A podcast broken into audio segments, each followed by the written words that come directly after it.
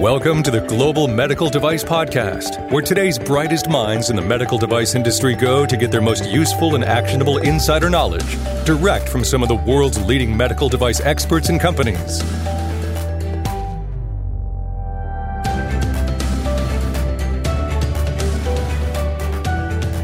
It's been my observation over the past few years that we're seeing more and more medical device products find their way into home use type settings, and not just home use, but uh, products that are used outside of a healthcare facility, products that are used by more and more lay people, not just healthcare professionals. And there's some challenges with that with respect to usability and risk and safety and efficacy and all those sorts of things. So I hope you enjoy this episode of the Global Medical Device Podcast where Mike Drues from Vascular Sciences and I talk about usability and risk for medical devices used outside of a healthcare environment used by folks other than healthcare professionals. So enjoy. Hello and welcome to the Global Medical Device Podcast. This is your host and founder at Greenlight Guru, Jon Speer. And it seems like there's a, uh, a growing, I don't know, theme trend. I guess we'll we'll uncover if how much this is growing, but there is this area of devices that are being used more and more in a, a home setting and so I thought today we could talk a little bit about usability and risk for medical devices in the home. And joining me is familiar voice on the Global Medical Device Podcast, Mike Drues with Vascular Sciences. Mike, welcome. Thank you, John. So, do you think this is a, a theme or, or a growing trend of devices being used more and more in the home environment? I guess that might be a good place to start. I think it's a great place to start, John. And without a doubt, there is a growing trend of more and more devices being used in a quote unquote home environment. But maybe one place to start this conversation, John, is what exactly do we mean by home environment? In other words, does somebody have to be using the device literally in the building that they sleep in order to call it a home environment? Seems to me that there's a lot of other let's call them non traditional environments that medical devices are, are being used. So maybe using the phrase home environment is limited thinking to begin with. Maybe we should just think of it as a non professional healthcare environment. In other words, an environment that would not include hospitals or doctors' offices or uh, places like that. Because, you know, what about medical devices that are intended to be used outside or, you know, someplace other than where literally somebody sleeps? What do you what do you mm-hmm. think of, of, no, of that place to start, John? I think that's good. I mean, I think home use can be a misnomer, so to speak. So I think that's good to clarify that, because to your point, I mean, there are you know devices could be used in the home they could be used at a park they could be used out in the field all sorts of different things that technically speaking would be you know outside the confines of a healthcare facility. Maybe that's a better way to, to describe it. And believe it or not john i have uh, two devices that i've that i'm working on for outer space these are devices are being uh, yes, these are these are devices I'm I'm working on NASA. so you know that's awesome. What, what, what environment do we do we include those kinds of devices? You know, we're not even talking about Earth, right? So. Uh, Mike, I think Elon Musk might be calling you here soon to to see if, you know. So certainly, when you when you talk about well, I guess environment and aside, I mean, really the goal here is we want safe devices, right? So, are there some challenges with usage of devices in space or in the home or outside of a healthcare facility that become more challenging from a safety perspective? Well, first of all, from a pragmatic perspective, John, maybe we should limit our discussion to devices to be intended to be used here on Earth. Okay, all right. All because right. I think that most of our audience, at least for the immediate future, is not going to be working on devices for outer space. Okay, but you're right. There are significant challenges when it comes to safety or risk and usability for devices that are intended to be used in a home environment, whatever that means. But also, equally important, we have to take into account the user that's going to be using our medical devices because in the past as you know john you know most medical devices were used by quote unquote trained medical professional, somebody that went to dental school or medical school or nursing school and is supposed to know how to use our device already. And notice I'm parsing my words carefully, John. You know, I'm saying supposed to know right. because, you know, from somebody who used to teach medical school back in the day, I'm constantly reminded of the old joke. What do you call the person that graduates last in their class in, in, in medical school? You call him a doctor. You call him doctor, right. Yep. But when we talk about devices that are intended to be used by the lay public, in other words, a non medically trained professional, that introduces a whole other, you know, sort of can of worms here to, to this whole discussion. Would you agree? Absolutely, I would agree. And I can remember it's not too long ago, I was working on a, a device and we wanted, well, actually, it was going to be used and it was going to be prescribed by a physician, but the patient was going to take this device in their home environment with them. And it creates a lot of challenges because you know from the controls that you put in place on your device you know you don't want users going into a menu and start to alter their the device settings per se and that sort of thing. But you have, you have to factor in a lot of other things. I mean in an like in a hospital environment so to speak i mean there is quote control by the you know the healthcare provider using that product. And there's also quote control with respect to that environment in which that product is being used. But you get into outside that facility, I mean, everything that you can imagine is possible as far as the user is concerned, as far as the environment's concerned, and it really complicates things a great deal. It certainly does, John. And a couple of things to keep in mind. First of all, I've said in, in some of our previous discussions that when it comes to devices that are to be used outside of the traditional healthcare environment, whether that's the home or, or, or wherever, and similarly for devices that are to, intended to be used by non medically trained professionals. In other words, by the lay public, by the patient themselves. Things like safety and risk are even more important than devices that are used in a hospital by a physician or a surgeon or somebody like that. And usability is even more important than for devices that are used by a surgeon or a, or a nurse or somebody like that. Um, and one of the common questions that I get, John, is when it comes to testing, for example, usability or human factors testing, how do we take into account how many different subgroups we might have to use? To represent our intended user population. In other words, if you have a, let's call it a traditional device that's used in a hospital environment, a surgical device, for example, then your intended user is pretty limited. It's probably only a surgeon, or maybe in some cases, only a particular kind of surgeon that would use that particular device. So, from a usability perspective, it's pretty easy. You, you probably only have to do one group of, of, of users to ensure the usability of your product. However, when you have a device that's intended to be used by the lay public, quote unquote, regular people, you might actually have to have a number of different subgroups in order to adequately test the usability of your device because obviously there's a growing number of older people in our population today that are using our devices. Along with age, unfortunately, John, comes a lot of comorbidities. They might have other diseases that they're struggling with that might lead to a limitation in cognitive function. It might lead to a, a limitation in physical capabilities, in other words, decreased mobility, decreased dexterity, and so on. There might even be psychological effects that they're struggling with. You know, we're all living in this uh, in this COVID environment now that has a lot of stress and anxiety and so on. So, what kind of testing or how many different subgroups of people do we test these devices in? As you're probably familiar with, John, and we've talked about this a little bit before, when it comes to human factors in several of the FDA guidances, they recommend for the summative testing 15 users per subgroup and don't even get me started on where that 15 comes from because the, that's a topic of a different discussion. But Nobody has the, the answer to that. Is, it, I, every time I've heard that come up, it's like I don't know. It just came from somewhere. but the better question is how many different subgroups of people do we need to test our devices in?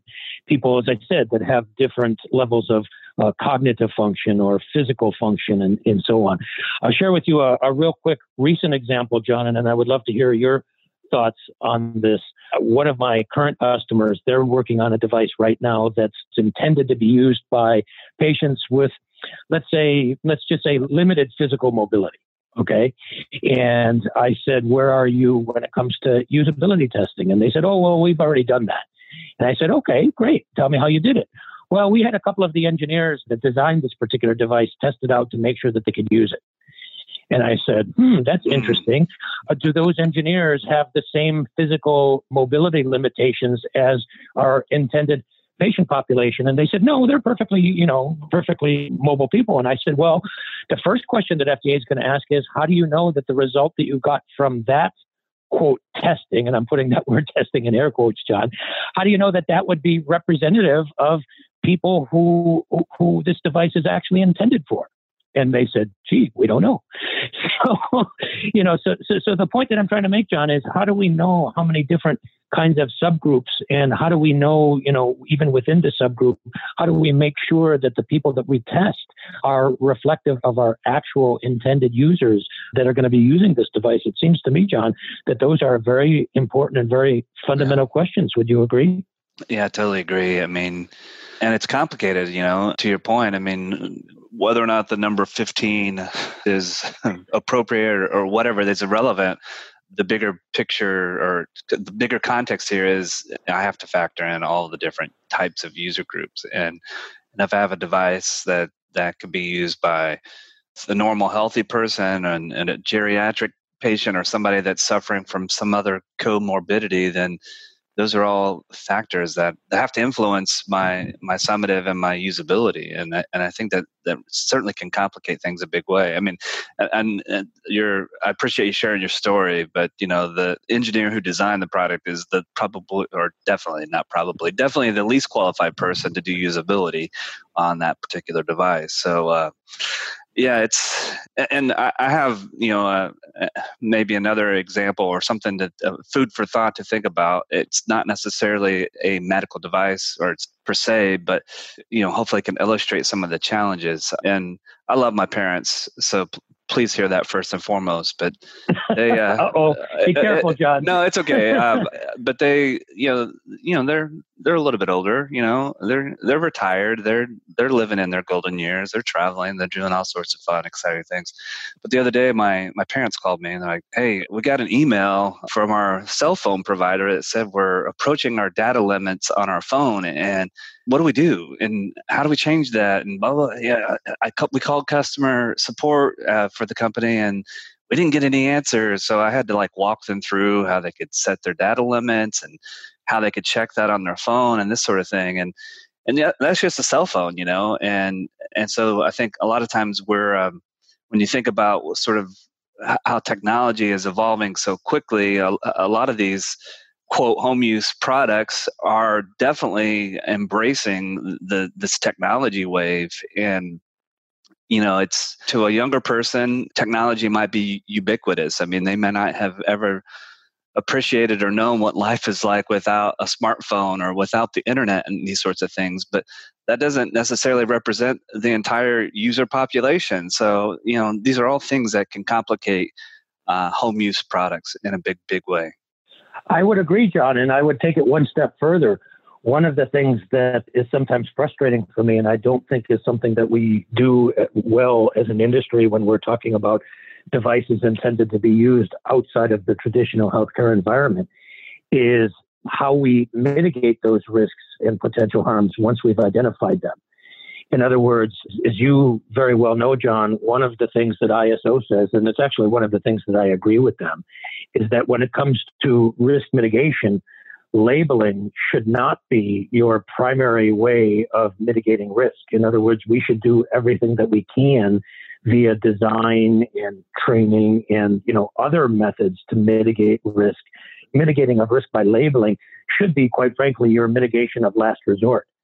But when it comes to devices like we're talking about here, you know, devices that are t- intended to be used in the home or devices that, that are intended to be used by people who are non medically trained professionals, I think that many companies rely too heavily on risk mitigation by labeling and even risk mitigation by training, because in many of those cases, there's absolutely no way to ensure that they even pay attention or read your labeling or go through your training, right? And by the way, in my opinion, the reason why, the justification why the ISO does not recommend mitigating risk by labeling as a primary risk mitigation measure, and I'm sure they would never say this publicly, but this is the exact reason, is it's a simple acknowledgement that most people never read that stuff right? So we should do all that we can to mitigate risk in, in other ways. And as I said, I think this is particularly important and particularly challenging when you're dealing with devices to be used outside of a traditional healthcare environment by people who have not graduated from medical school or dental school or, or something like that. Would you agree, John? 100%. I mean, again, to illustrate a little bit with a non medical device example, I recently sold a house and you know, of course, with the house, people buying the house, they were getting the washer and dryer, they were getting the dishwasher, they were getting the stove and the refrigerator. And in the process of packing my stuff up, I like I opened the, one of the drawers of my kitchen that had all these user manuals from all of those pieces of equipment. and I, I never cracked the cover on any of those things, you know. and I think it's really uh, from a, a device perspective. I mean, think about the scenario in which the user, the layperson, is using your product, you know, they may or may not have that manual. And even if they do, they, you know, what if they're, you know, out on a drive and the manual's in that drawer in their kitchen at their house and something happens and they have to go consult that manual to figure it out. That's not pragmatic. That's not realistic. That's not factoring in true usability of the product. I think this is the challenge for a medical device professional is to make your device, design your device in such a way that it's as intuitive to your user population as possible without having to go read a manual or consult a label or something of that nature. I couldn't agree with you more, John. In fact, let me take it a step further. I kind of joke if you go to Walmart, for example, and buy a toaster, how many people are going to read the manual for the toaster, right? Probably not many. As a matter of fact, I often say, and keep in mind, John, this is coming from somebody who has a PhD in biomedical engineering. If I have to read the manual for any product, then some engineer did not do their job. Yeah. You know, to me, I hear people use the phrase intelligent devices. Uh, well, what the heck does that mean? To me, an intelligent device is something that a, a, user does not have to read any instructions or manual or training. They start to use the device, and if they're using the device improperly or whatever, then the device should correct itself in some way. Either prompt the user, or it shouldn't be, you know, uh, be be physically designed so that it cannot be used that way. Or whatever. To me, that is not just an intelligent device, but more importantly for our audience, John, that is intelligent design. And so you know, we're raising the bar quite a bit there, but uh, but I think that's clearly you know the direction that we want to go. For sure, absolutely.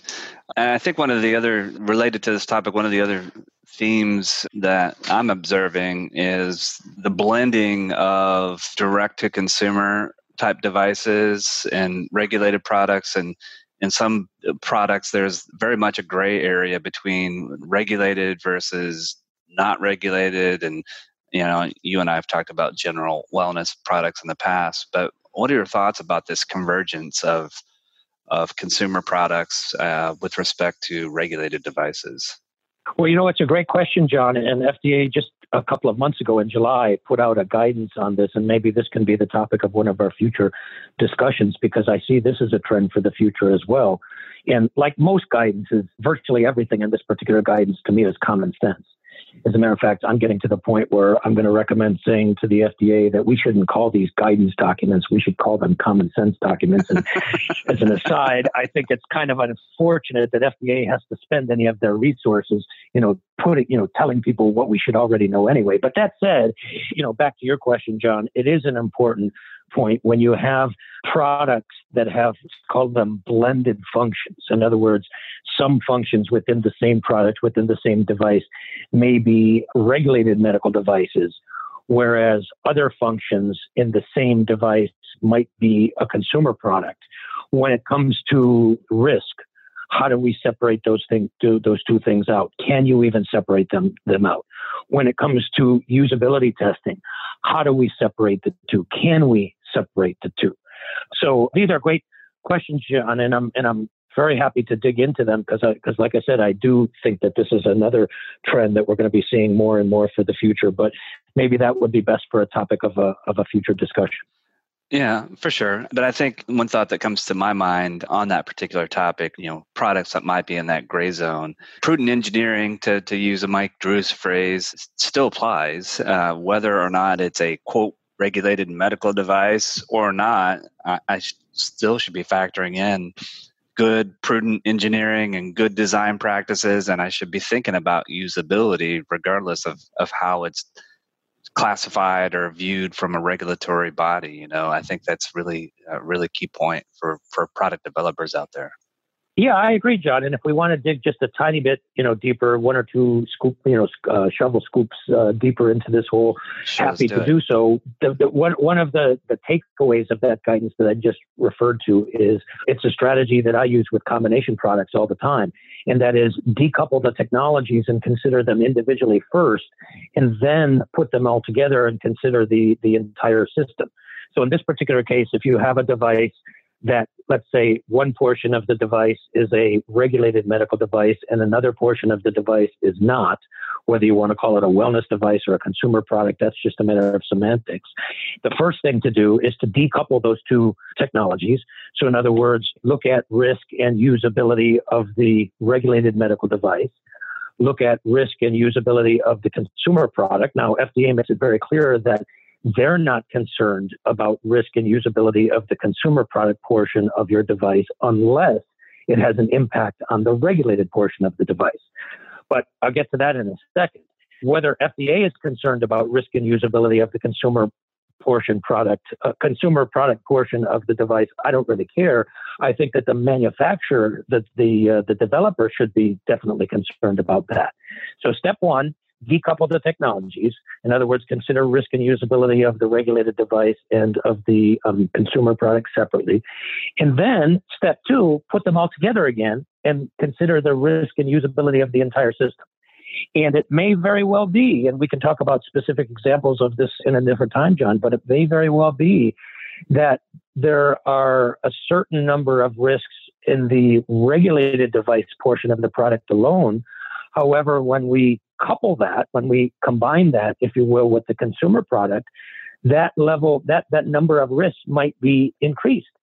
In other words, there might be new risks associated with the regulated version of the device when it's used with whatever the consumer product is that are not present if we were to use just the regulated product alone. So again, keeping the, the logic, because I think that's what's most important here, John, the logic very simple. Decouple the technologies, just like we do in combination products, and consider each of the components individually. That's step one. And then step two, put the entire thing together and consider the entire system. That's the best way that I know of to cover your you know what so to speak in other words to make sure that you haven't missed any any possibilities does that make sense john Totally makes sense. And it's really good practical advice for those out there who might be in this particular space. I think it's just it's just really sound, solid advice as as an approach. So, Mike, you know, as we uh, start to wrap up today's conversation, any um, food for thought or final thoughts or uh, additional tips and pointers that you think are important on this topic of usability and risk for medical device in environments outside of a, a, controlled healthcare facility, outside of a controlled user population, such as surgeons, physicians, nurses, et cetera? Any other tips and pointers you want to share? Yeah, just a couple real quick, just to kind of wrap up our discussion today, John. First of all, as we've if we've talked about today, there are a number of, shall we say, unique challenges when we develop medical devices intended to be used outside of the traditional healthcare environment, like a hospital, and when they're intended to be used by people other than trained medical professionals, by you know John Smith and Mary Jane Doe, you know Main Street USA. There are a number of differences. We've talked about some of them, certainly not all of, all of them. But on the other hand, there are a heck of a lot of similarities.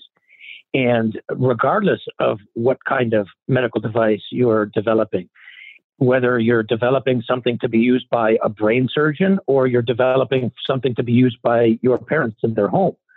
we need to consider the users. In other words, we need to consider who exactly uh, is this device intended to be used by, and to keep that in mind when we do our risk mitigations and when we do our usability testing. We also need to consider the intended environment where that device is going to be used, whether it's in a neurosurgery suite, you know, it's by a brain surgeon, or whether it's in your your parents' home. I think if we just, you know, try to emphasize not just the differences, but the similarities, there's really not a lot new here to me. It's just uh, a little bit different. And the last thing that I would just mention, John, there's an adage that I learned recently that says the more likely you are to need the technology, the less likely you are to be savvy with it. Let me read that one more time. The, the more likely you are to need a technology, the less likely you are to be savvy with it. This is something that we really need to keep in mind when we're designing devices that are intended to be used by non medical professionals, i.e., the lay public, especially by people, as we've talked about before, John, who have uh, physical or mobility or dexterity challenges, but especially cognitive challenges. You know, like you, John, I also, you know, am, am facing challenges with with uh, you know aging parents. I have to be careful because sometimes my parents do listen to our discussions. Yeah. but you know, it, they might not be able to use our device in the same way that a non cognitively challenged or non physically challenged might, uh, person might be able to use it. And so it comes back to that scenario that I shared with you, John, uh, a few minutes ago, which is not a hypothetical scenario. This particular company who was developing a device to be used in a in a population of people with with certain kinds of uh, of physical or, or mobility limitations, they tested that device by their engineers. And okay, let, let's forget about the fact that they they tested it in their engineers, but they tested it in people who did not have those physical or mobility limitations. So, what the heck, and we've talked about this before, John, what the heck is the point of doing any testing, whether it's usability testing or something else, if the people that we use the users are not reflective of the of the population of people who are actually going to use our device? So there's just a couple of final thoughts that yeah. I thought I would share with our audience, John. What am I missing? What do you think are the most important takeaways here? Well, some things to factor in is if my advice to folks is if you have a product that you envision or anticipate or uh, have an interest in being used outside of a healthcare facilities by users other than healthcare professionals is do your homework uh, and start that as soon as possible. And i'll use one example from from my past um, to illustrate. So i was developing a device and one of the potential environments that we were anticipating or, or thinking about was in in the field basically for you know ambulatory and EMTs and, and paramedics. And uh, we got some some questions that from very late in our process uh, let's just say way too late in the process or later than we should have anyway. So i learned the lesson but once we submitted a 510k to to fda they asked us questions about hey have you considered you know the interference electromagnetic interference have you considered this blah blah blah and you know if you're using an ambulatory are you aware of this type of equipment and this thing and that thing?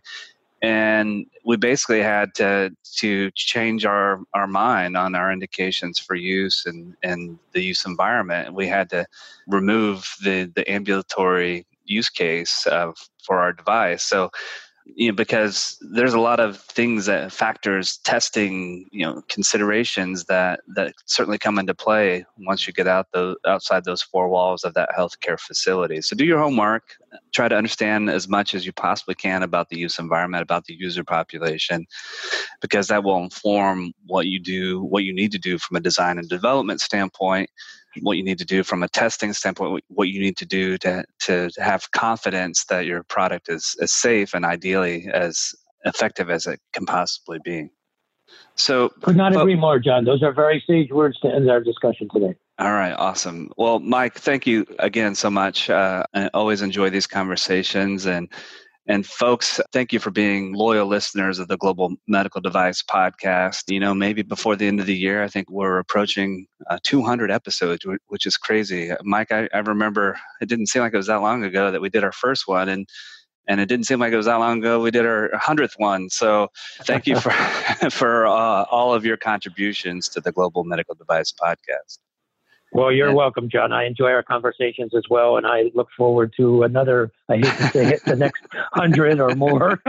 we continue. Awesome, folks. Uh, the last thing I'll leave you with, of course, Greenlight Guru is here to help. If you'd like to learn more about the only medical device quality management system in the world today, then you need to go to www.greenlight.guru.